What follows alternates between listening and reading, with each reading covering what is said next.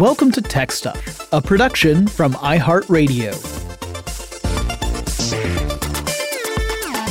Hey there, and welcome to Tech Stuff. I'm your host, Jonathan Strickland. I'm an executive producer with iHeartRadio, and I love all things tech. And longtime listeners of this show know that I'm really interested in space and the technology we use to expand our understanding of the cosmos. As I record this, I am actually reading up on how the NASA Perseverance rover has deposited the Ingenuity copter on the surface of Mars, which is super exciting, but I'll have to do a follow up episode about the Perseverance and Ingenuity later on after more has actually happened. So let's get back to what I'm talking about today. Oh, also, longtime listeners will know that I like to point out that space is always, always trying to kill you. From the lack of oxygen to the proliferation of radiation that could really mess us up to the long term effects of microgravity, space is not where you want to spend any appreciable amount of time. There's just no atmosphere. You know what I'm saying? But dad jokes aside, I do really love learning about space, and moreover, learning about the tech we use to pursue that learning. To that end, I thought I would do an episode about the James Webb Space Telescope. And you know, I'm I'm really interested in this telescope because I actually have a tattoo that's part of NASA history connected to this telescope. I even got that whole thing shot on video while I was getting the tattoo, but I'll talk about that a little bit more toward the end of the episode. So, let's get into this. Now, I'm not going to dive into all the instruments and all the technology behind the James Webb. Maybe I'll do a second episode where I go into that in more detail because it is incredibly technical. Um, it's it's phenomenal the technology that's going into place to make this thing work. But I really wanted to give more of a, a high level look at what the James Webb Space Telescope is and what it is supposed to do. So, first things first, who was James Webb? Well, James E. Webb was the second person appointed as head of NASA. He served in that position from February 1961 until October 1968. That meant he led NASA during the crucial years that saw the agency launch the first American into orbit, that would be Alan Shepard in May 1961, to just before the launch of Apollo 7, which was the first Apollo mission to send an entire crew into orbit. The manned missions that NASA was pursuing understandably received a ton of attention and coverage. But Webb's goal was to balance the narrative of sending astronauts to orbit, you know, the, the human achievement of going into space, and, and later on going to the moon, he wanted to balance that with the need to actually use those missions to help expand our understanding of science. He felt that he needed to make certain that there were always scientific elements to those missions in order to link the space race to gaining knowledge, to expanding our understanding of the universe. Otherwise, sending people out into space could potentially get reductive. It could end up being a political statement because really the United States was locking horns with the then Soviet Union in the space race. So he wanted to make sure that we were building a foundation to learn more, not just to, you know, show off. And I don't mean to reduce the achievements of the men and women who worked in the space industry at the time. Rather, this is all about perception and the political part of trying to get space programs together. The science is pretty darn cool no matter how you look at it. Well, anyway, Webb himself wasn't a scientist, but his work really helped shape NASA and allowed the organization to benefit from the support that he was able to get politically in order to conduct scientific experiments that we otherwise would not be able to do. Webb was also able to form and leverage political relationships to make sure that the scientists and engineers back at NASA could realize their ambitions and goals. In fact, he was an expert at creating and maintaining those relationships. Like that was that was his forte. And that's why NASA chose his name for the space telescope. All right, so let's get back to that story. Now, currently, the plan is to launch this spacecraft in October of this year. Uh, this year being 2021, in case you are listening to this at some point in the future and you're just going through the back catalog of tech stuff episodes. Now, that is after several delays and hiccups that have pushed back this project that has had about a 30 year history. In fact, longer if you want to be a little loosey goosey with definitions of history. And by that I mean, you could argue that the James Webb Space Telescope began its journey all the way back in September 1989. That was before its predecessor, the Hubble Space Telescope, had even launched. The Hubble would go up in 1990, but scientists were already talking about the next step, what would come after the Hubble. And this is one of the really cool things about science and technology. It's not enough to tackle really big challenges and then get them off the ground, so to speak. You already need to be thinking ahead about what is going to come next, which sounds pretty exhausting to me, but really cool all the same. Also, I can kind of identify because I can't really reflect on the show I'm recording. I gotta already be thinking about the next show. Now, granted, that's orders of magnitude less complicated than, I don't know, sending stuff into space. Anyway, in September 1989, NASA co hosted a workshop that focused, pun intended, on the next generation space telescope. And the other co host was the Space Telescope Science Institute, or STS little c i. More than 100 experts in the fields of astronomy and engineering gathered to, to start the process of outlining what the next generation of space telescopes should be able to do. Uh, how would we be able to make it do those things? Where would we need to actually position the telescope in order to do it? And so on.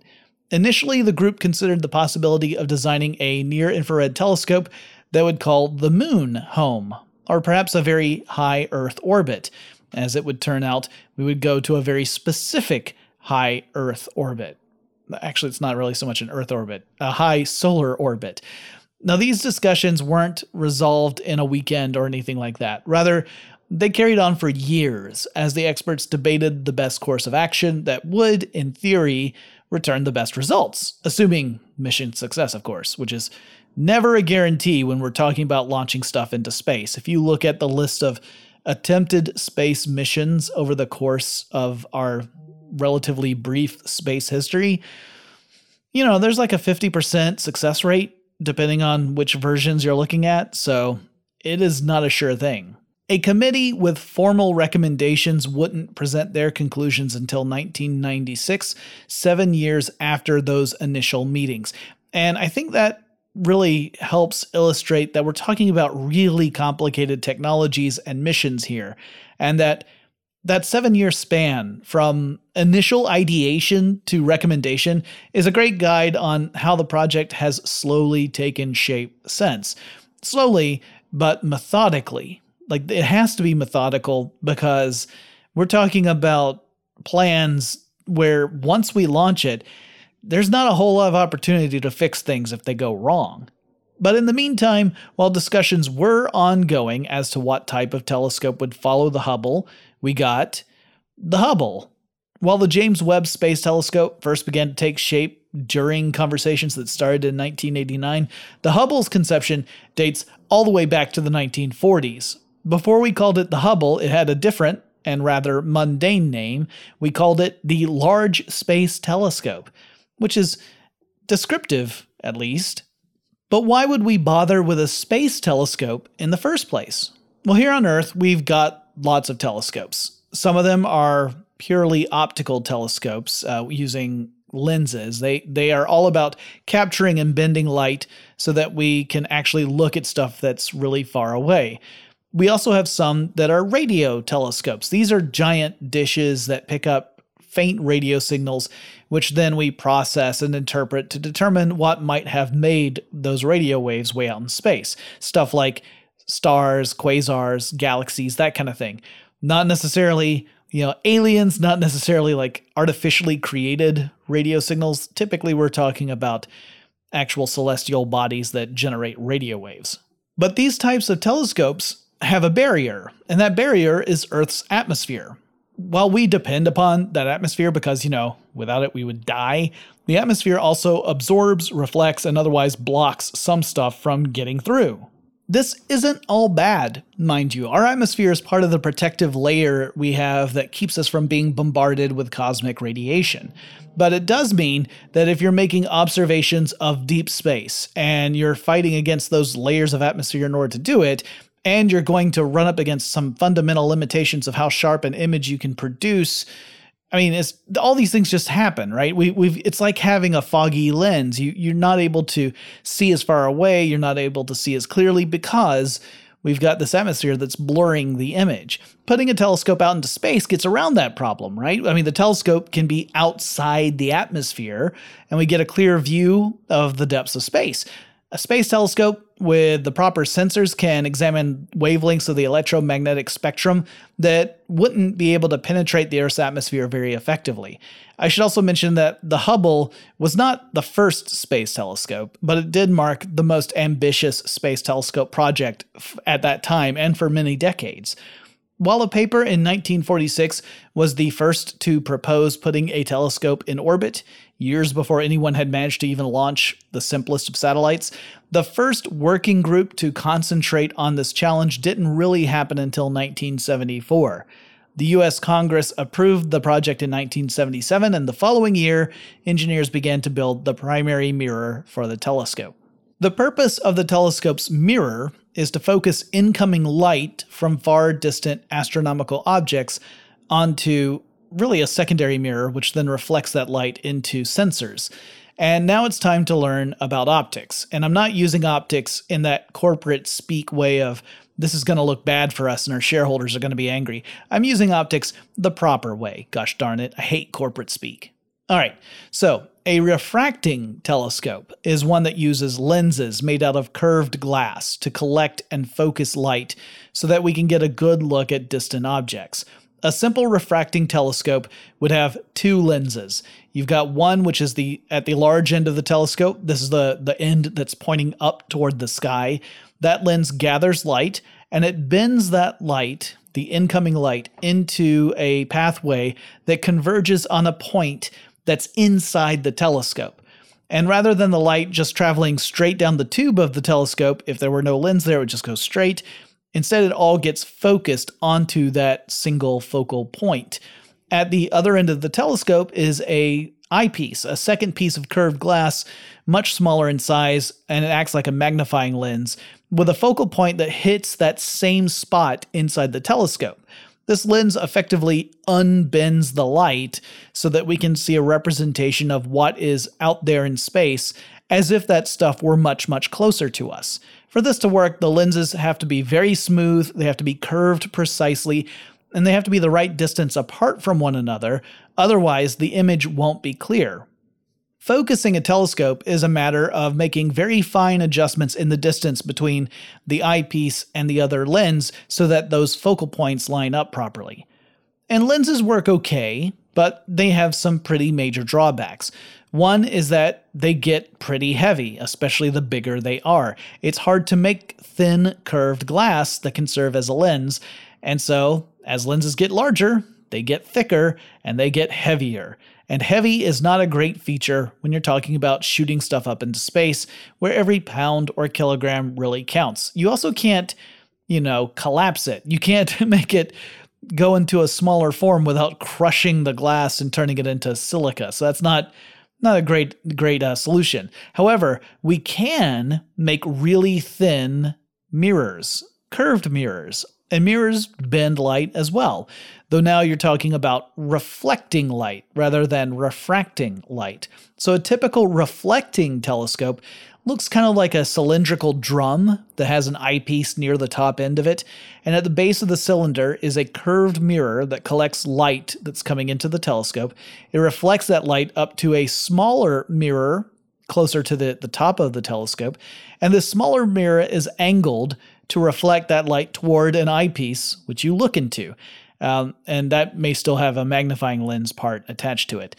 This approach does mean, however, that that secondary mirror can block a little bit of the incoming light, so it, the image can be a little dim depending upon uh, the, the design of the reflecting telescope. Mirrors can weigh way less than lenses. You just need a very reflective surface. And so they are ideal for the purposes of a space telescope. Using curved mirrors around a detector allows the telescope to collect and then direct light that can then be captured by whatever that detector is, which is effectively acting like the eyepiece lens. It's it's typically like a camera or some other sensor. The Hubble's primary mirror measured 2.4 meters across, or 7.9 feet. The company making the mirror was the Perkin Elmer Corporation, and it took years to make this mirror. The cameras aboard the Hubble would be able to take images in the visible, infrared, and ultraviolet bands of light, but primarily was focused on, again, pun intended, the visible spectrum. In 1983, the Large Space Telescope officially became the Hubble Space Telescope, honoring Edwin Hubble. This astronomer, who had passed away in 1953, had proven that what we once believed to be merely clouds of gas and dust out there in space were, in fact, other galaxies, and that they were moving away from our galaxy. So, naming the telescope after him was a fitting tribute. Work continued on the Hubble, Tragedy would delay the planned launch of the Space Telescope when, on January 28, 1986, the Space Shuttle Challenger broke apart a little more than a minute after it had launched, losing all hands aboard. NASA suspended the Space Shuttle program for more than a year in order to investigate the cause of the disaster and to take measures to prevent it from happening again.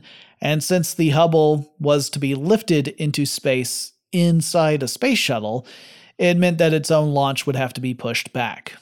Hubble would launch in 1990, as I mentioned earlier, a year after scientists were already talking about the next space telescope.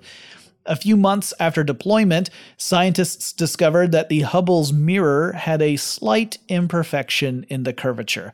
And by slight, I'm talking about an error that measured just two microns, and a micron is 0.001 millimeters. So we're talking about an error that would be imperceptible to humans without the aid of special instruments to measure it.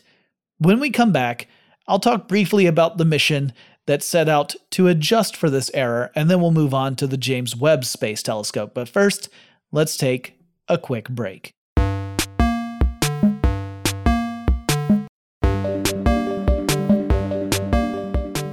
All right, let's get back to that mistake in the Hubble. So, that tiny mirror curvature error meant that the Hubble was unable to achieve the level of focus that scientists were hoping for. It could still take pictures, it's just they weren't quite as sharp as they were supposed to be. So, it worked, just not as well as anticipated.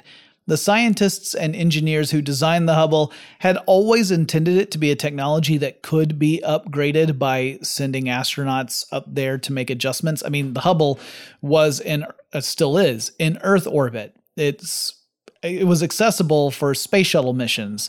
So that was always part of the plan. And so some of the early work in that regard of upgrades really revolved around finding ways to work around this tiny error in the mirror's curvature. The uh, first mission to really address this happened in late 1993 when astronauts installed two new instruments that could actually accept light from this imperfect mirror and in kind of a, a post processing approach correct for that error. So, in other words, they didn't fix the mirror because that would have been incredibly difficult. I'm not even sure how they would have managed it. So instead, they installed sensors or cameras with systems that could correct for that imperfection, which was a pretty neat approach. The Hubble played a central role in expanding our understanding of the universe. Scientists used it to study questions about the age and evolution of the universe itself. Hubble observations led to the confirmation that supermassive black holes do, in fact, exist at the centers of galaxies. Uh, using the Hubble, scientists were able to figure out how far away other galaxies were from our own. The Hubble captured images of weird stars, some of them much more active and unstable than our own sun. We should be thankful for that because our sun mostly behaves itself. The Hubble looked at how pieces of a comet crashed into Jupiter, leaving behind large marks on the planet's surface. Scientists used the Hubble to study various moons in our solar system, leading to the discovery that Jupiter's moon Europa has oxygen in its atmosphere. The Hubble caught images of protostars and wide angled views of the universe that showed more than 1,500 galaxies out there, all before the formal recommendation to NASA and the European Space Agency that they get to work on the next space telescope.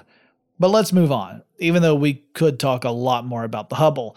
The Hubble's still in operation today, even though the last servicing mission was way back in 2009. The James Webb Space Telescope won't be able to get that kind of upkeep, and that's because it's going to occupy an orbit far away from Earth. Far too far away for us to access easily for stuff like maintenance. And that means we need to make sure everything is right before we deploy it. Construction on the James Webb Space Telescope began in 2004, and it took seven years to make all the mirror segments. There are 18 in total. They're hexagonal mirror panels that fit together, and collectively, they serve as the primary mirror for the telescope. So, the James Webb Space Telescope is going to orbit the second Lagrange point, aka L2. But those are just words, right? I mean, what does that actually mean? Well, getting stuff into space is hard, but getting stuff to stay where you need it to once you get it out in space is also hard. You can include stuff like thrusters to help a spacecraft maintain its relative position to some other point of reference, but thrusters require energy to operate. So you could use fuel, but fuel's heavy, has a limited resource. There are no refueling stations out there, so you can't top off the fuel tank once it runs low. So you could potentially use like an ion drive and power it some other way, such as with a radioactive decay or something, but it would be way easier if you could just plop something onto a specific point in space and it would just kind of stay there. And by specific point, I mean relative to something else, not just occupy a a a point in space and that's where it stays as the rest of the solar system continues to move away from it. So, a smarty pants mathematician named Joseph Louis Lagrange began to think about orbital paths and whether or not it might be possible to find points in which three different bodies could orbit each other but stay in the same positions relative to one another. So, in other words, unlike, say, Earth and Mars, let's use that as an example. We've got the Sun, we've got Earth, We've got Mars, three bodies. Earth and Mars both orbit the Sun, but they both do so at different rates. So sometimes Earth and Mars are on the same side of the Sun. Like they're both on, let's if we're looking top down, let's imagine that both the Earth and Mars are on the right side of the Sun. Mars is a little further out from Earth. Other times, though, during those orbits, you get them on opposite sides of the sun. Maybe the Earth's on the right side, but Mars is on the left side. The sun's in between them. So they are not in the same position relative to each other throughout their orbits. In fact, it takes about two years for the two planets to get close to each other. That's why any planned missions to Mars that involve sending people up there usually also involve camping out on the planet for, you know, a couple of years in order to be able to return. However, a stable orbit would mean that the three bodies would remain in their same relative positions. So, if Earth is one of the three and the Sun is another, the third body would remain in the same relative position in its orbital path. So, this would be like if the Earth and Mars were always lined up in their respective orbits around the Sun. So, Mars would always be behind Earth further out. And that would mean Mars would have to be traveling faster through space to keep pace, right? Because it's traveling greater distance. It's a, its orbit is larger. It's traveling further. It would have to go faster in order to maintain the same position relative to the Earth. That's not happening. However, through mathematics, Lagrange identified five points where this sort of orbit would be possible. So there are five points we've identified where something in that position would pretty much stay there relative to the Earth and the Sun. And that's because these bodies would be exerting roughly equal gravitational forces on that third body out in space and uh, the same amount of force as that third body was experiencing in the form of centripetal force. That's a lot of words. I know it sounds confusing, but imagine you've got a game of tug of war going on, right? And both sides are of equal strength.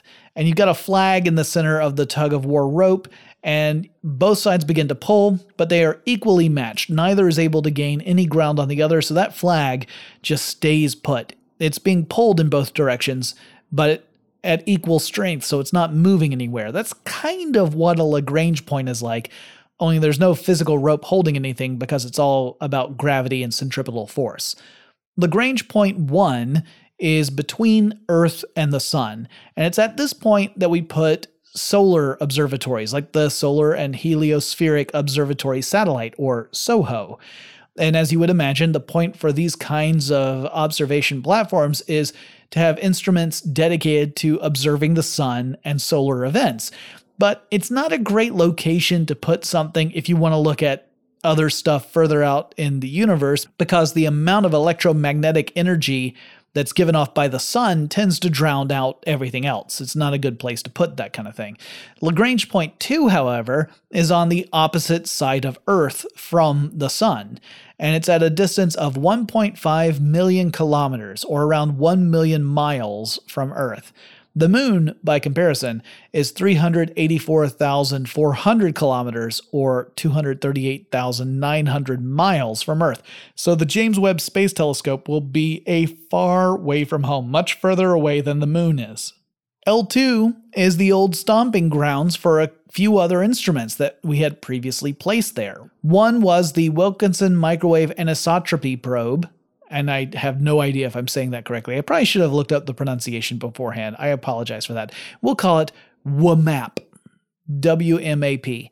It taught us an enormous amount about the universe, largely by studying cosmic microwave background radiation or CMB radiation. That's the oldest light in the universe. It's the stuff that occurred shortly after the Big Bang, according to the Big Bang theory.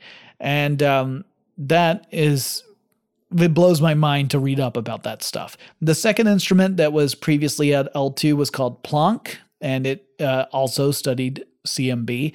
The third was the Herschel Space Observatory, which was another infrared space telescope.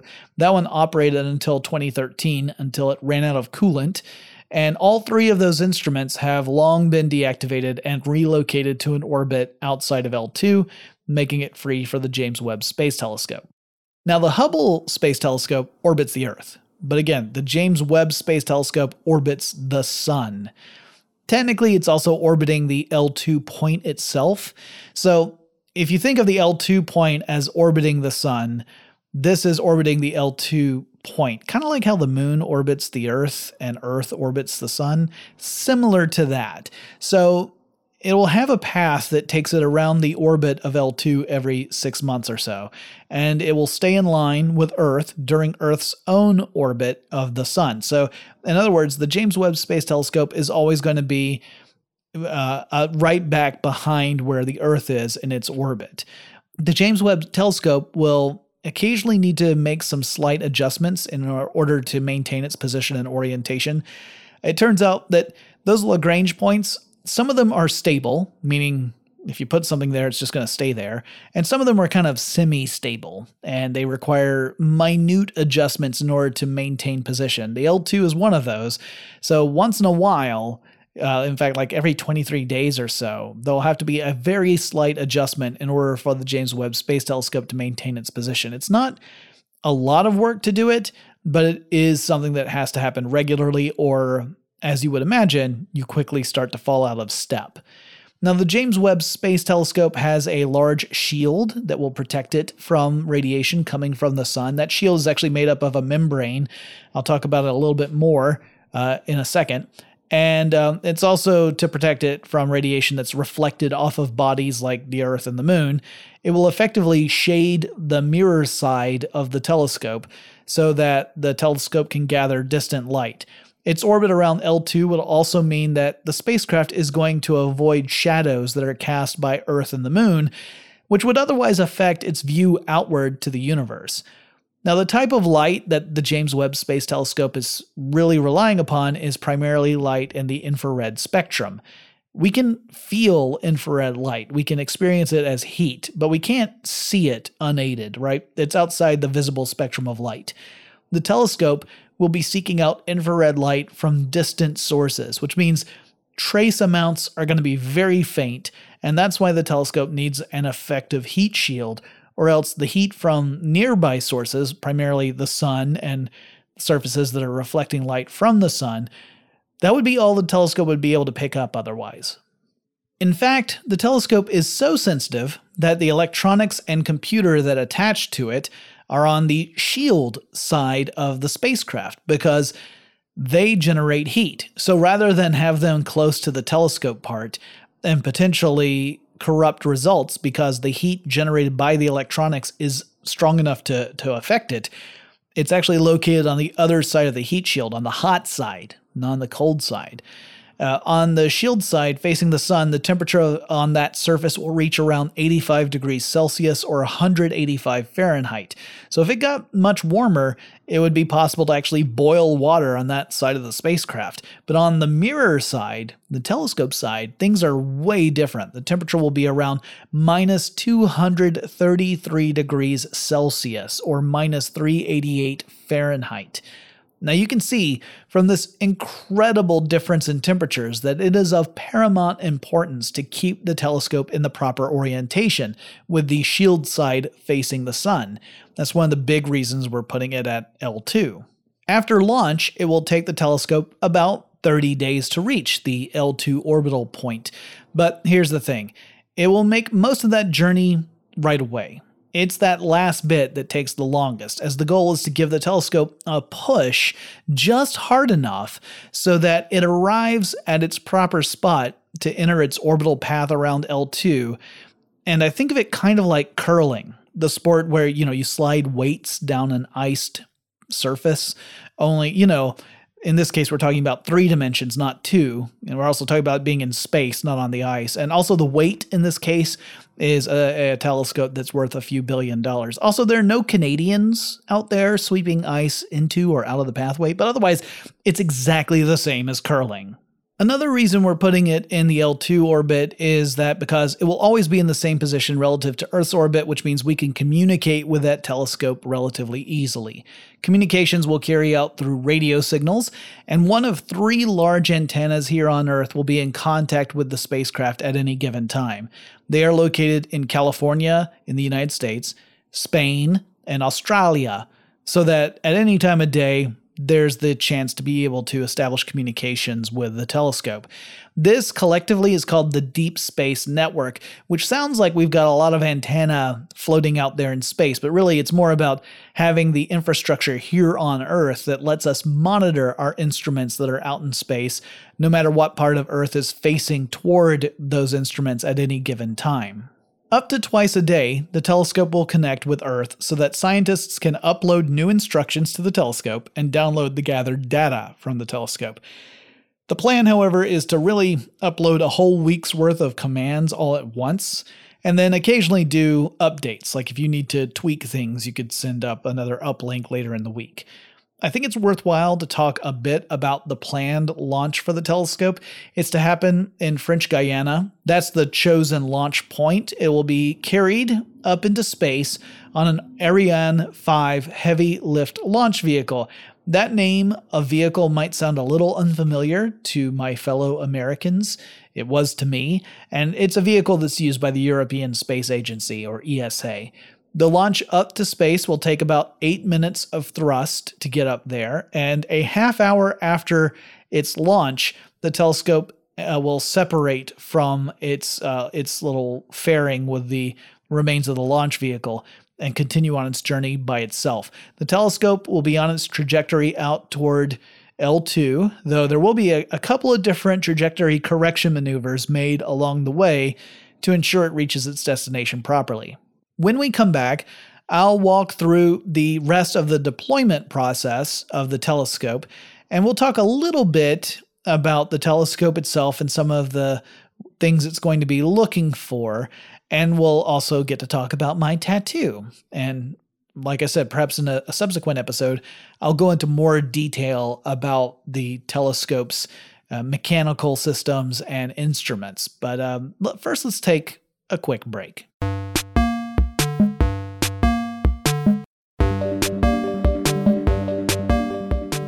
So, before the break, I talked about the launch and the separation of the James Webb Space Telescope from the launch vehicle. And assuming all of that goes as planned, here's what should happen in the following minutes, hours, days, weeks, etc.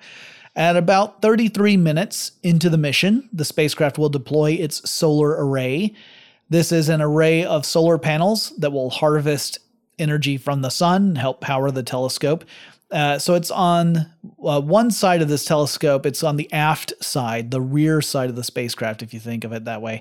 It, it's a little weird to call it aft because until the whole thing is deployed, you can't really tell what is fore and what is aft. It looks kind of like a, a rectangular spacecraft floating out in space, and one panel on one side of the rectangle folds down, and that's your that's your panel of solar or your, rather your array of solar panels, I should say. Well, two hours after having launched, the spacecraft will release its high gain antenna. This is a focused directional antenna designed to target radio signals with great precision. This is how we communicate with the James Webb Space Telescope. It's the antenna that receives and transmits information. And it's uh, the same sort of thing that we use for long range wireless networks here on Earth it will actually fully deploy within that first day of the mission. It's released early on, but it takes a while for it to fully deploy. 12 hours into the journey, and we'll get our first trajectory correction maneuvers.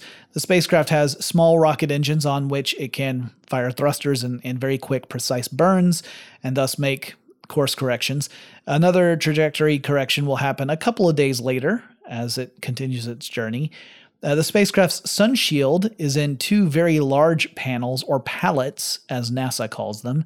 The shield that is opposite the solar array, so remember that that folds down first.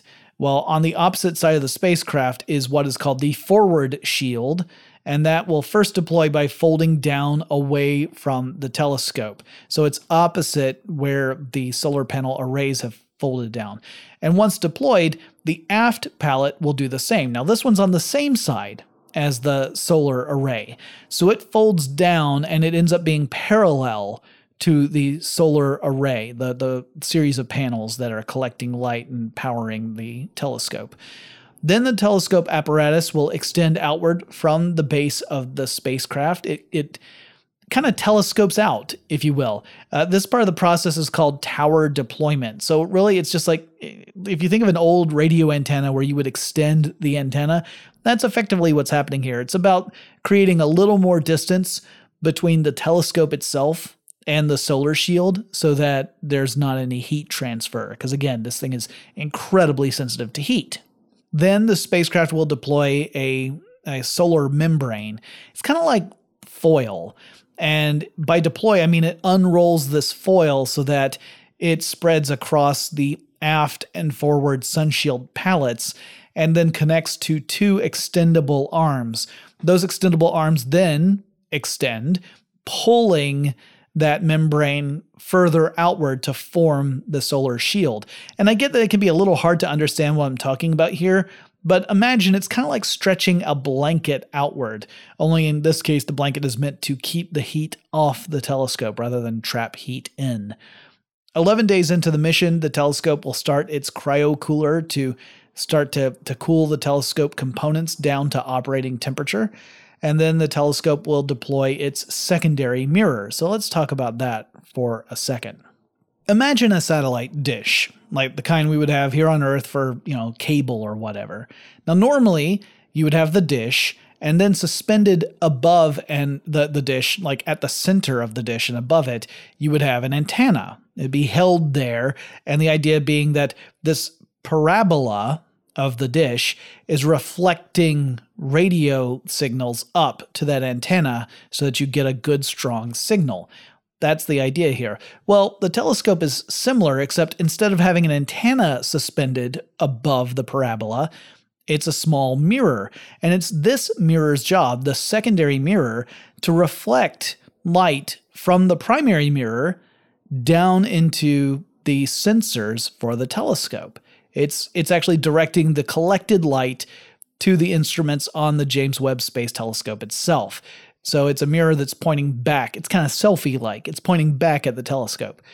Now, 12 days in, the telescope will begin wing deployment. Now, these wings aren't meant for flying, they're rather wings of the primary mirror. You might remember I mentioned that the primary mirror for the James Webb Space Telescope is made up of hexagonal panels, 18 of them.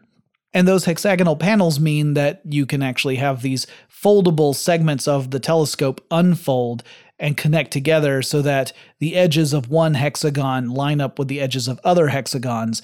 And collectively, the 18 hexagons make the primary mirror. This is different from the Hubble Space Telescope, which had an unbroken single piece as a mirror. So, a very interesting approach here. Uh, those panels, by the way, are incredibly reflective and very sensitive. Uh, they look amazing. You can see pictures and videos of them online. I highly recommend you check them out. They're gorgeous. So the first wing unfolds and joins the the central collection of hexagonal panels uh, 12 days in. And 14 days in, the secondary wing will unfold. And then you have the full primary mirror made up of all these hexagons. However, it won't be uh, actually focused yet. It'll just be in the main position where they're all kind of you know next to each other. At 33 days, the telescope will begin effectively field testing. The instruments will come on, and engineers will point the telescope to a crowded area of space, you know, some place that's got a lot of stars in it. It's generating a good amount of light. This is just to make sure that the telescope is in fact detecting light, that the light is hitting the mirrors, that's getting reflected, and it's being picked up by the telescope's sensors. So at this stage, the mirrors are not aligned properly to get super sharp images. It's really just to verify that everything is actually kind of working. Assuming it is, then around 44 days into the mission, the telescope will begin making fine adjustments to each of the mirrors that have them line up to form the prime mirror. And the secondary mirror will also get fine tuned adjustments in order to start to bring things into focus.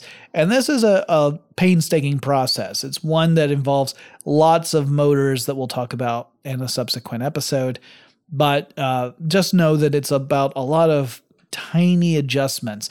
It'll take actually about three months after the launch for the telescope to start returning images that are around the quality we would expect from it for the rest of its mission.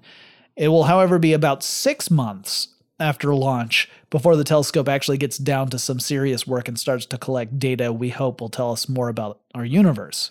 So, what kind of stuff is it going to be looking for? Well, part of that will be evidence of how the first galaxies formed billions of years ago to learn more about the evolution of the universe itself. We've got a lot of hypotheses about how the universe formed. This telescope is going to seek out information that will either lend support or maybe call into question those hypotheses. It will also look at dust clouds so that we can learn more about how stuff like stars and planets form over billions of years. Again, we got a lot of thoughts about this, and this telescope will help us gain a deeper understanding of cosmological events. And because the James Webb is relying on infrared light, that infrared light it can penetrate stuff like dust clouds. So we'll be able to get better information about those formations in the universe. For a telescope like the hubble which primarily relied on visible light we were really limited because the dust clouds appeared opaque to that kind of telescope but the James Webb will be able to see through and into these dust clouds, and we'll get a lot more information about them. So, a lot about what the James Webb Space Telescope is going to be exploring will relate to questions about how massive celestial bodies form over time, from planets to suns to entire galaxies, and how they evolve. These are really big cosmological subjects, but the telescope will also come in handy when we start looking at various extrasolar planets, meaning planets outside of our own solar system. The telescope will give us more information about stuff like the atmosphere around distant planets. We've identified a lot of exoplanets that exist in, in what we call the Goldilocks zone. That is, the planets exist in an orbit that's the right range of distance from their host star so that liquid water could potentially exist on those planets. Now, that doesn't actually mean that there is water on any of those planets, but rather that the planet should be at a temperature that is warm enough to have liquid water on it, but not so warm that liquid water would just evaporate off of it. The distance a planet should be from its host star is dependent upon stuff like the star's size and its age. That tells you how far away a planet would need to be in order for liquid water to exist there. There are other elements as well, but that's getting into uh, a whole rabbit hole. Well, the James Webb Space Telescope should be able to tell us about whether planets like that have an atmosphere and what that atmosphere's composition should be. To do this, they'll use a couple of different things together. Uh, the transit method, which is where you're looking for the existence of planets by looking at uh, the dimming of light coming from a star that indicates that something has passed between the star and you. So if you detect this and it's happening at regular intervals, you can you know make the guess that there is an orbit. There's something in orbit around that star that's blocking a little bit of light at every given increment of time, however long it may be. And then we would also use uh, spectroscopy, which is uh, in practice where you measure the intensity of light at different wavelengths of light. So, by determining which wavelengths of light are more present, we can start to draw conclusions about stuff that might be in a planet's atmosphere. So, we have to remember that's light that's passing through that atmosphere from its host star. So, you kind of take a, a, fingerprint, a spectral fingerprint of that star's light. You say, this star is giving off light, and these are the the intensity of the different frequencies of light it's giving off. However, when the planet passes over the star, we start to detect little changes in that digital fingerprint. That to us would in- indicate things that are in that planet's atmosphere that could be absorbing those wavelengths of light. And thus we can say, hey, turns out we think there's oxygen on the atmosphere or in the atmosphere of this planet, which is really cool, right? Well, scientists will also use the telescope to study stuff that's in our own solar system, not just outside of it, like our good buddy Mars. Working in concert with orbiters and landers that are dedicated to studying Mars, the James Webb Space Telescope will help us get a better understanding of Mars's atmosphere, its weather patterns. It'll help us, you know, back up the information that's being found by these other instruments, and it will also study other bodies within our own solar system, not just Mars, but other planets as well. It's all really exciting stuff. In fact, exciting enough for me to choose to get a tattoo representing the mission of the telescope. So here's the story. Back in November 2016, NASA selected a group of artists to take part in a big art project inspired by the James Webb Space Telescope. Among those artists was a tattoo artist from Atlanta named Brandy Smart. So she pitched an idea. She would create 18 tattoos to represent those 18 mirrored panels for the primary mirror of the James Webb Space Telescope. Each tattoo would represent something that the James Webb Space Telescope would be looking for. And she started to search around for people who wanted to participate in her project, and I volunteered, and she took me up on it. So in 2016, I went to get my space tattoo from Brandy Smart, and I chose the image of a protostar. Uh, this image was actually caught by the Hubble Space Telescope. I mean, obviously, I couldn't pick anything from the James Webb Space Telescope because it hadn't launched yet. So I like the idea of going with the protostar. That's a body that could continue to gain mass and develop and become a true star, or it might not. It might not gather enough mass. There might not be enough gas and particles and dust for it to gather enough to become a star. It could eventually just fizzle out. I feel like that speaks to me on a deep personal level, so that's what I chose. And we actually shot a video for the series I used to host years ago called Forward Thinking. And in that video, I was talking about the James Webb Space Telescope, as well as showing me getting that tattoo. The video published in December 2016. At the time, the James Webb Space Telescope was aiming to launch in 2018, but clearly that just didn't happen. Anyway, the video title is Staring into Space, and it's on the Forward Thinking channel, FW colon thinking, if you're curious. The full collection of Brandy's project is viewable on the website jwst.nasa.gov slash content slash features slash JWST art. Yeah, that's um that's how government websites work. Anyway, look for Brandy Smart's name if you look at that website. My tattoo is uh, in the hexagon that's just below the blank center spot in that group. So, yeah, my skin is part of NASA's history, I guess. And it means I feel a special connection with this amazing piece of technology, particularly when it itches.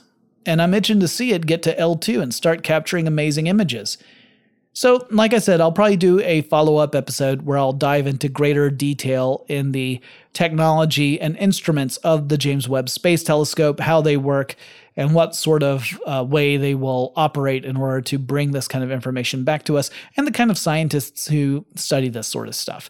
But that'll have to wait for the next episode, or at least a future episode. I don't know that it'll be the next one, but we'll see.